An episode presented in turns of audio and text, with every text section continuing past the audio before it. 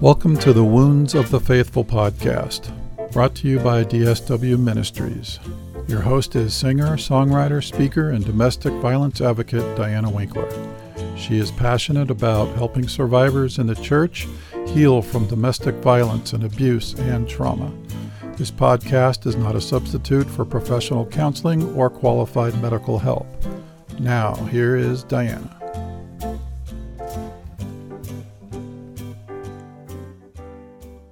Hello, friends. Come on in.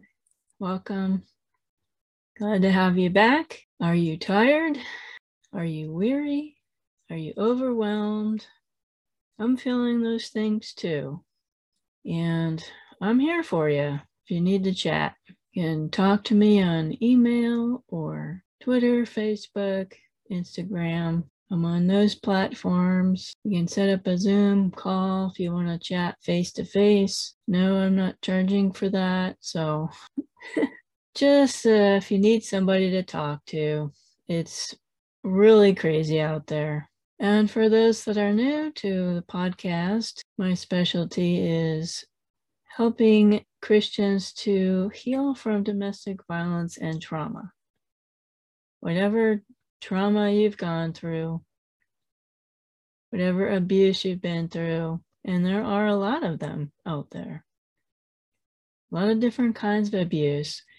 And on my podcast and in my ministry, we explore and discover different ways of healing, different tools, different perspectives. So I have lots of interviews and I have solo episodes on my personal story, which we're halfway through. So there's lots to be discovered. There's lots to be explored on podcast episodes. You can go back to listen to some really great guests, some good topics. If there's a topic you want me to talk about and you haven't heard me talk about it, let me know. I'm making plans for this year's shows. You've got a guest that you want on the show. Also, let me know that. So some exciting things going on. I've told you last week that I'm working on some music, some new original material, and I'm collaborating with some people, which is really fun. And I am planning on doing a Zoom meet and greet probably the first week of June. So be sure to sign up for an email for that. So go on d s w ministries dot org. At the bottom of any page, there's a sign up to be on my mailing list. And if you're not on the mailing list, it's going to be kind of hard to get you the link because social media is a little harder to see it in your feed. If I have your email, I just shoot everybody an email, the, the link to the Zoom meet and greet. Just going to hang out and chat and get to know you guys. And I have a milestone birthday coming up, so this is going to be kind of a birthday party for me. So I'd love to have you. On our show today, we have an excellent guest for you. She is also a podcaster and an abuse advocate. And her name is Danielle Bernock. And I'm going to read a little bit about her today before she comes on. Danielle Bernock founded four F Media, which means faith, family, friends, and freedom, in two thousand fourteen to promote inner healing and personal freedom through the power of the love that heals, using all forms of media, beginning with her first book. Now, the following quote from her book has gone viral. So here it is. Trauma is personal. It does not disappear if it is not validated. When it is ignored or invalidated, the silent screams continue internally, heard only by the one held captive. When someone enters the pain and hears the screams, healing can begin. So that's in her book. Danielle is an international award-winning author, speaker, podcast host, and trauma-informed self-love coach who helps men, women, and organizations emerge with clear vision of their value, take ownership of their choices, and chart a path to their purpose, becoming victorious souls who embrace the change from survive to thrive through the power of the love of God. That sounds nice, doesn't it? She has authored four books, written for numerous online publications, and her stories have been published in two book anthologies. Her mantra is, love yourself from survive to thrive. Does that sound familiar? And she's known as that lady on the internet who loves you. A longtime follower of Christ, Danielle lives with her husband in Michigan near her adult children and grandchildren. Here's my conversation with Danielle Bernock. All right, please welcome to the show, Danielle Bernock. Thanks for coming on the show today. Thank you for having me. It's such an honor.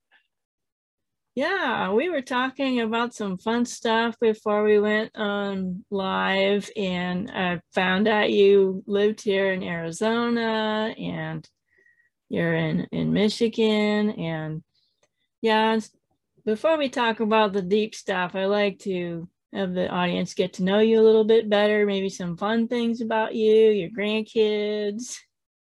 Well, the first thing I thought of when you said fun things is my favorite hobby that I would love to be able to do much more than I do, and that is zip lining. I love to go zip lining. Really? Gone zip lining maybe fifteen times in three different countries and different states, and they're all different. And they're all, the first time was in Mexico, and the highest up we were was in Hawaii. We were up so high we could see the ocean on both sides of the island. It was phenomenal.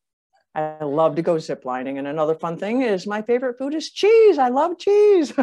Oh, yeah, I like cheese too. And I have six living grandkids, and one of them actually doesn't like cheese. I'm like, really? How could you not like cheese and be related to me? Well, have you been to France? Because that is the best cheese I've ever had, the Normandy no, cheese. Never been if, to Europe. If you are a cheese lover, you have to go to to Normandy region where they, they special raise their cows, and the the camembert and the brie cheese is incredible. So yeah, I definitely encourage you to go there. Oh, we'll see. The pandemic happened, and that changed travel for everyone. Yeah, we have to do the best we can during the times when we can't travel.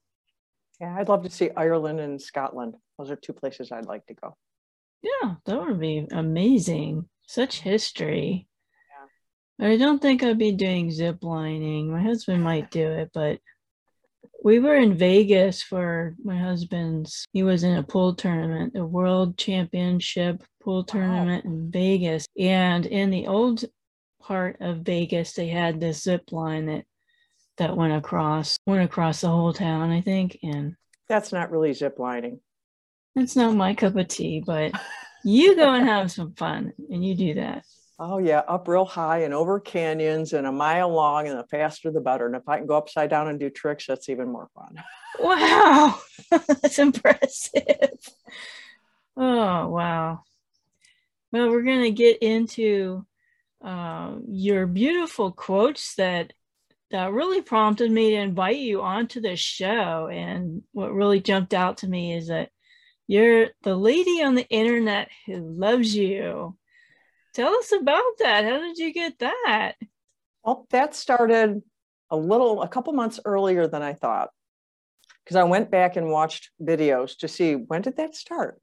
I started doing videos more and more online on my Facebook page because I was trying to get more comfortable with doing videos. When you hadn't done them before, it's like, oh my goodness, what am I going to say?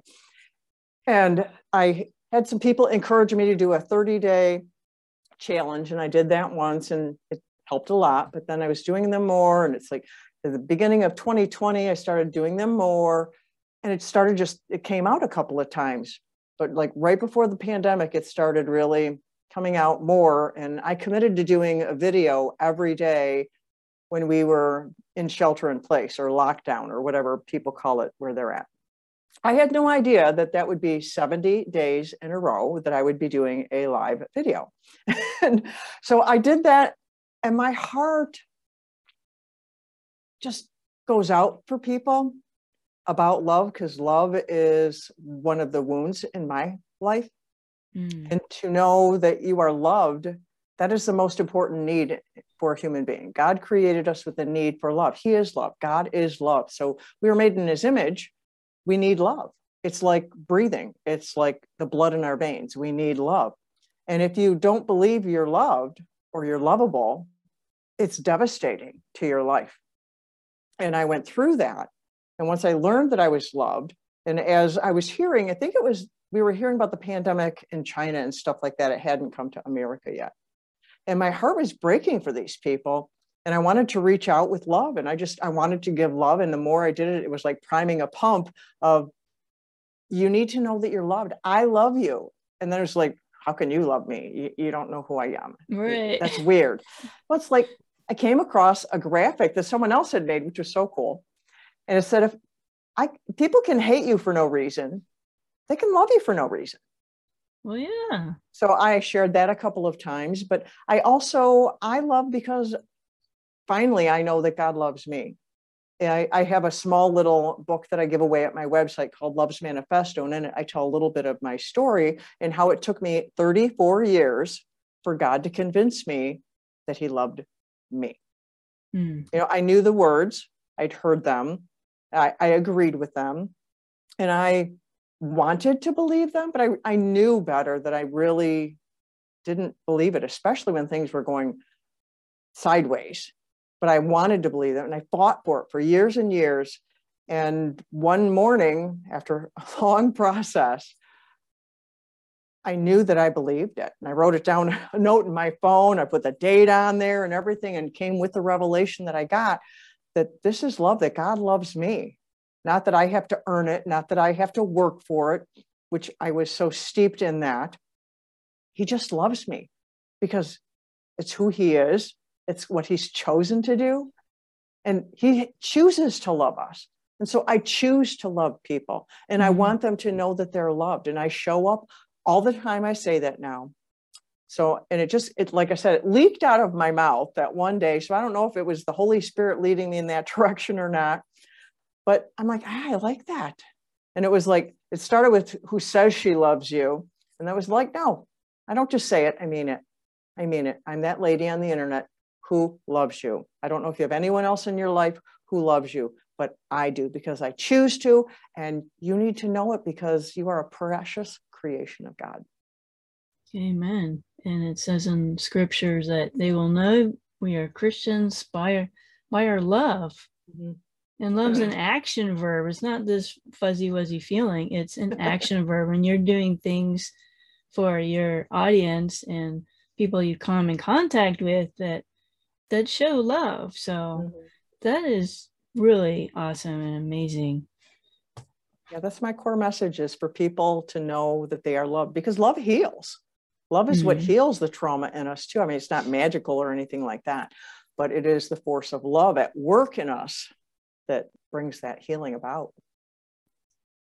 So tell us your, your favorite quotes that you've had on your social media that are just amazing. You shared that the, the trauma quote has been translated into other languages and has been all over the place. Tell us about your quotes. Well, that one that you mentioned, trauma is personal. It does not disappear if it is invalidated, if it is ignored. And that quote is what really spurred me to become more involved, because I saw it resonated, because I felt very alone in my trauma. I had dismissed my trauma because it wasn't as bad as all these other ones I looked at. So I need to just get over it because it's really not that bad. Mm-hmm. You're being too emotional. You're being too sensitive. Just suck it up and get over it. You know, and I was raised with that, with emotional neglect. And, and so I didn't validate that. And it was through the process of writing my book and being in counseling to do that, that those words came out of me. And as I wrote them, I was like, wow, it was so deep for me. But then when I saw it resonated with others, I was like, wow, really hit something here. I need, I need to keep going here because people need this. They need to know that trauma is personal. It's not the event. Trauma is what, it's a wound. It's the reaction. Mm, yeah. It's the damage that's left behind from a situation, an experience, something that someone has gone through that they have not been able to process. And the more I get into it, the more intense I get with the defense of that, because people, it's almost like they will defend their right to not call it trauma. No, it was just this, or it was just that. It's like, mm, yeah. Does it affect you now? If it affects you now, then it's trauma. It left behind a wound. And another big thing about trauma that people need to really own is being traumatized is involuntary. Right. Someone doesn't, and see the shame that gets attached to trauma says you did it, it's your fault. And it's, you know, all that. It's like, no, it's involuntary. Two people can go through the exact same situation and one of them be horrifically traumatized and the other one just walk away with nothing. Like it happens in car accidents too. Two people in the same car accident, that one died and this one mm. walks away without a scratch. What's right. up with that? Yeah.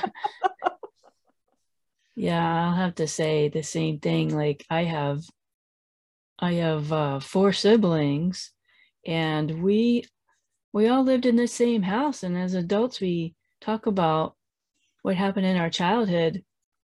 And we didn't come from an abusive home, but my parents divorced when I was fourteen. And each of us had a different story as what happened in that house. It is mind-boggling. Everybody had different reaction to the divorce and my parents remarrying and all that. So yeah, that's definitely true.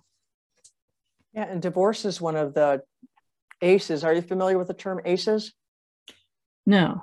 Adverse childhood experiences is what it stands for. There's a whole, they did a whole study about it, and it's, it says ACEs too high is what they call it. There's a test you can take, and it deals with things that people tend to not call, call trauma, like divorce.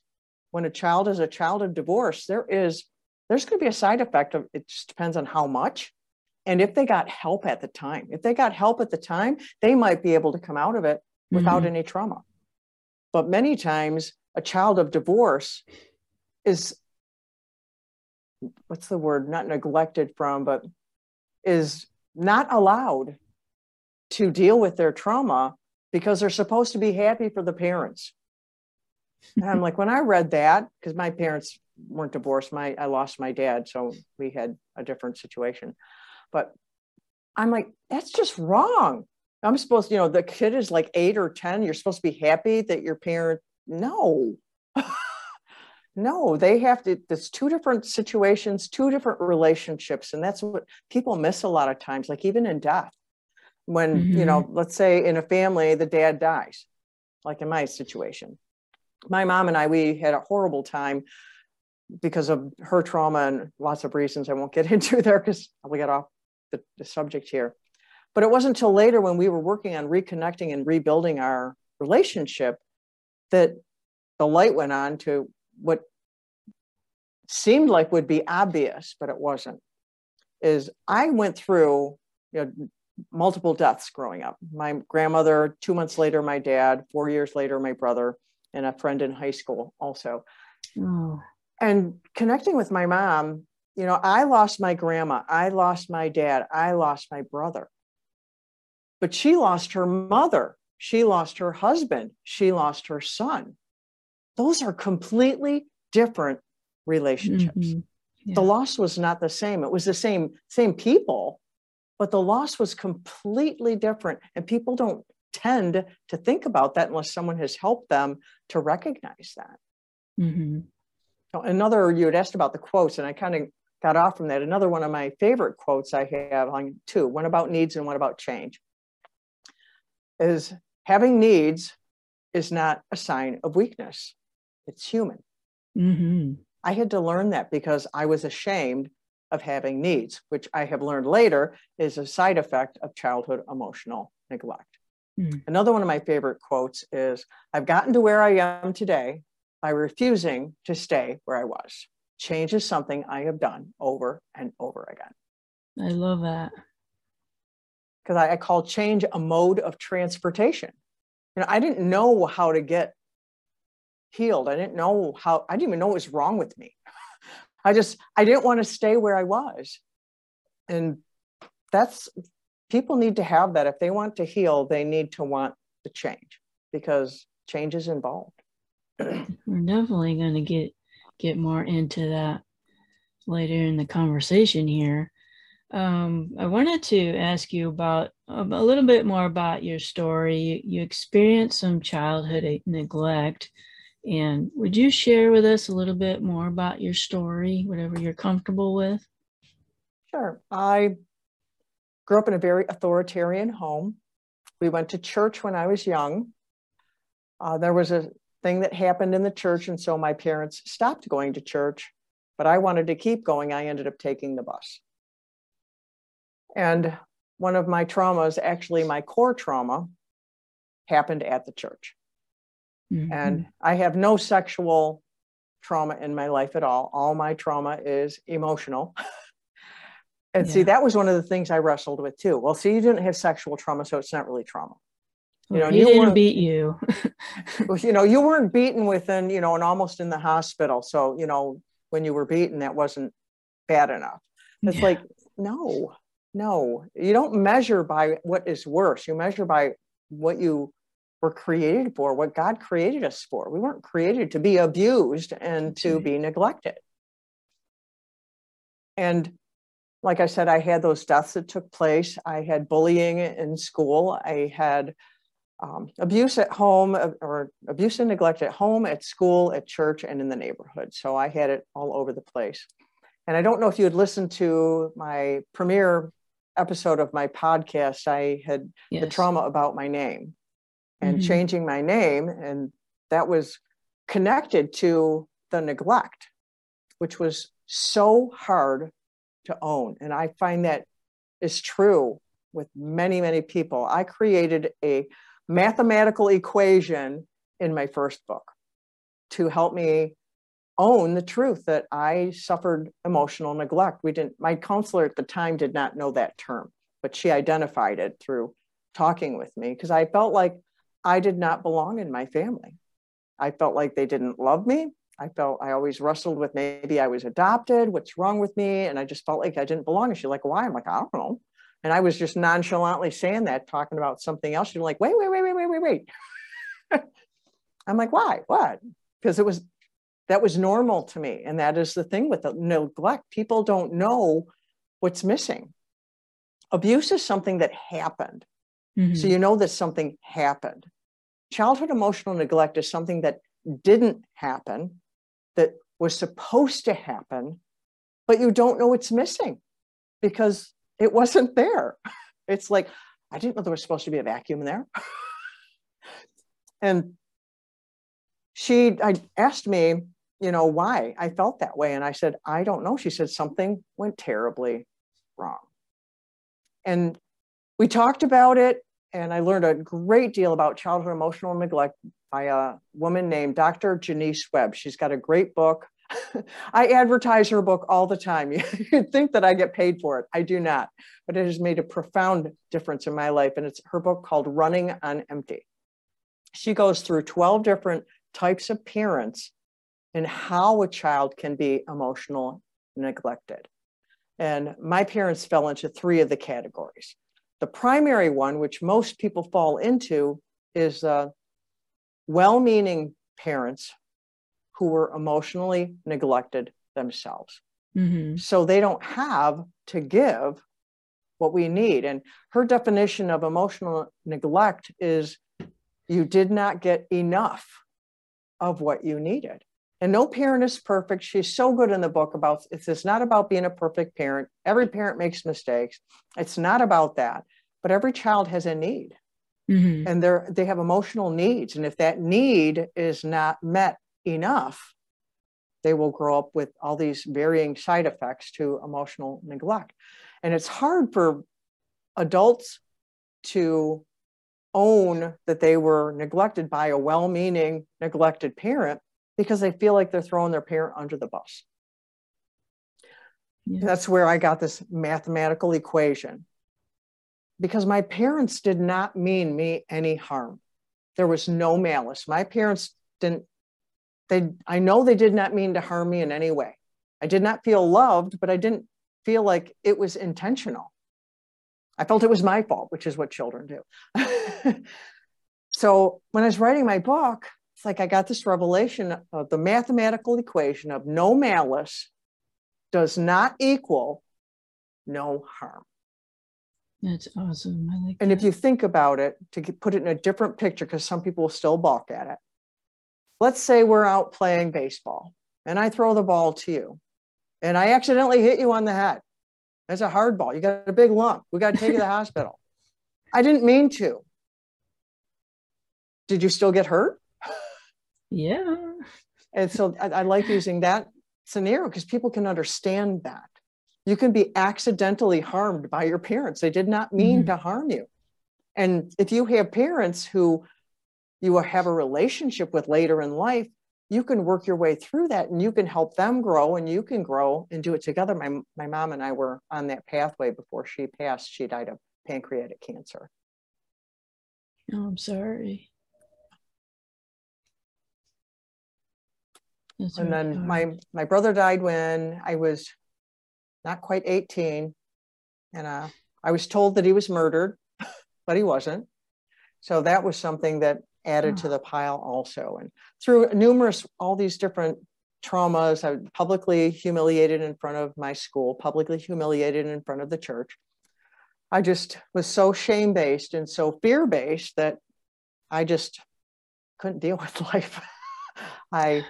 Yeah, I had all the unhealthy coping mechanisms, you you know, a whole bunch of them. I was that's, a mess until God intervened. That's a lot for a child to go through, all of those things. I mean, my parents, like you say, weren't perfect, but they weren't they weren't neglectful. But my mom was, my mom was never like real huggy kissy, talk about her feelings kind of a person, but my dad was, he kind of kind of balanced it out. That's cool. You know, he told us he loved loved us and he hugged and kissed us, and um so I had that balance. And I had other people in my life that, you know, put some positive things in in my life. Um that's tough to go through, all those things, all those traumatic things that you experienced. And how do you come out normal? I mean, I didn't. I didn't come out normal, and we didn't have any help. We had no support system. After my grandmother and my dad died, and they weren't going to church, and you know, church was not there for us. No one was there. The neighbors were there with food, which is great, you know, and they were there like they knew how, but back then, they didn't know what emotional intelligence was. They didn't know how to deal with things like that. And so we were pretty much on our own, fending for ourselves, all of us, a big bag of mess in the same household together. Now, what was going on with God on a personal level through all this? Well, with me, like I said, we went to church when I was young, and I loved going to church. And there was a particular, I love the song, How Great Thou Art. They had a big poster board and they would change yes. the things of it. Mm-hmm. But, you know, I, I was, I was kind of afraid of God, but still I had a love for God somehow. I didn't know a whole lot. And um, I think it was just lack of depth and knowing how to talk about things, since my parents were emotionally neglected, and, you know, they did the best they could. I went to this church, and mm-hmm. this church, they got rid of the pastor that was there and they got some new pastor. I found out things later that I didn't know then as a child. But uh, I learned that the pastor that had been there when my parents were going, he was bringing the message of the Holy Spirit to the church, which is why they got rid of him. And that's when my parents stopped going to church. But I still, you know, I had that need because I wasn't getting the love I needed at home. And I was, you know, I was trying to piece it together, I guess. I'm, you know, doing that. And so I, I went to church, and there was this one Sunday, I don't know why, but I was in the big person church. There's a lot of my childhood I don't remember. And that's very normal with trauma because of the disassociation for the protection of the child. Right. And, just like John Jarman had that issue. And I was in the Sunday church, you know, and I'm, I'm, you know, like ten or something like that. And, you know, at that age, you're like, church is like this ginormous, huge thing. Yeah. And you're like this little bitty thing. And the pastor was doing an altar call, which I, now I know that's what it called. I didn't know what that was then, but he said, if you think there's something wrong between you and God. And I'm sitting there and my heart is pounding and I'm feeling like this magnet thing, like I should go up there and nobody's going up there and I'm here by myself and there's all these adults and I'm not going up there and I'm just afraid. Mm-hmm. And it felt like they played the song like forever. And I felt like they were going to play it until I walked up there. Poke, poke, poke, poke, poke. And so I finally did walk up there and the pastor says to me, thank you. And I was puzzled because I was coming up to get something from him. And I felt like it hit me like, I, I saved you. Like, why are you thanking me? You're just supposed to give me something. I, I have some need, right? And he sent me off with some lady who I didn't know, who took me in a room and said, so what's the problem? And I'm like, I have no idea.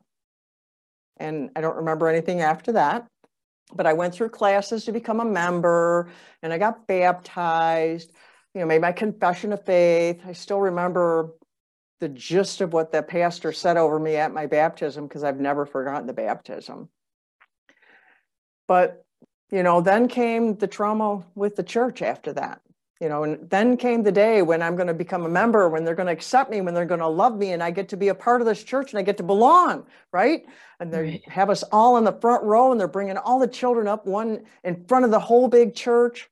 I was there, my parents were not. I was sitting on the front row with all the other kids and they're calling our names up one by one to bring us all up in front and display us in front of the church, how how we are, you know, we're members, we're part of you, we're members of the body of Christ. Yay! So they went through everybody and left me sitting on the front row by myself. Refused to make a member of me. I was rejected from the membership, sitting on the front row of the church on display for all to see. And I was utterly devastated. What? And uh, that's terrible. Yeah, it was terrible. And I didn't learn until later. I mean, I knew it messed, messed me up, but it wasn't until later when the Lord was taking me through healing that he showed me exactly what took place inside my soul that day. The damage that the devil did to my soul that touched every area mm. of my life. I think we're going to do in part two with Danielle. She's got a lot of, she's got a lot of gold nuggets. She has a lot of wisdom and knowledge and experience. And I don't want to rush anything. So we had a long conversation. So next week, we're going to hear more about what it was like for her to choose her own name and the story behind that. We're going to talk more about what does it take to heal from trauma and abuse? We talk about that a lot on the show. We're going to talk about how the brain is wired and what does it mean to love yourself? And we're also going to learn all about how she wrote her book and the process that she went through to write her first book. And now she is an accomplished author. So come back with us next week for part two. So until then, I'm going to give you a little heart for the love. Love you guys. God bless you. Have a great week. Thank you for listening to the Wounds of the Faithful podcast. If this episode has been helpful to you, please hit the subscribe button and tell a friend. You can connect with us at d s w ministries dot org, where you'll find our blog along with our Facebook, Twitter, and our YouTube channel links. Hope to see you next week.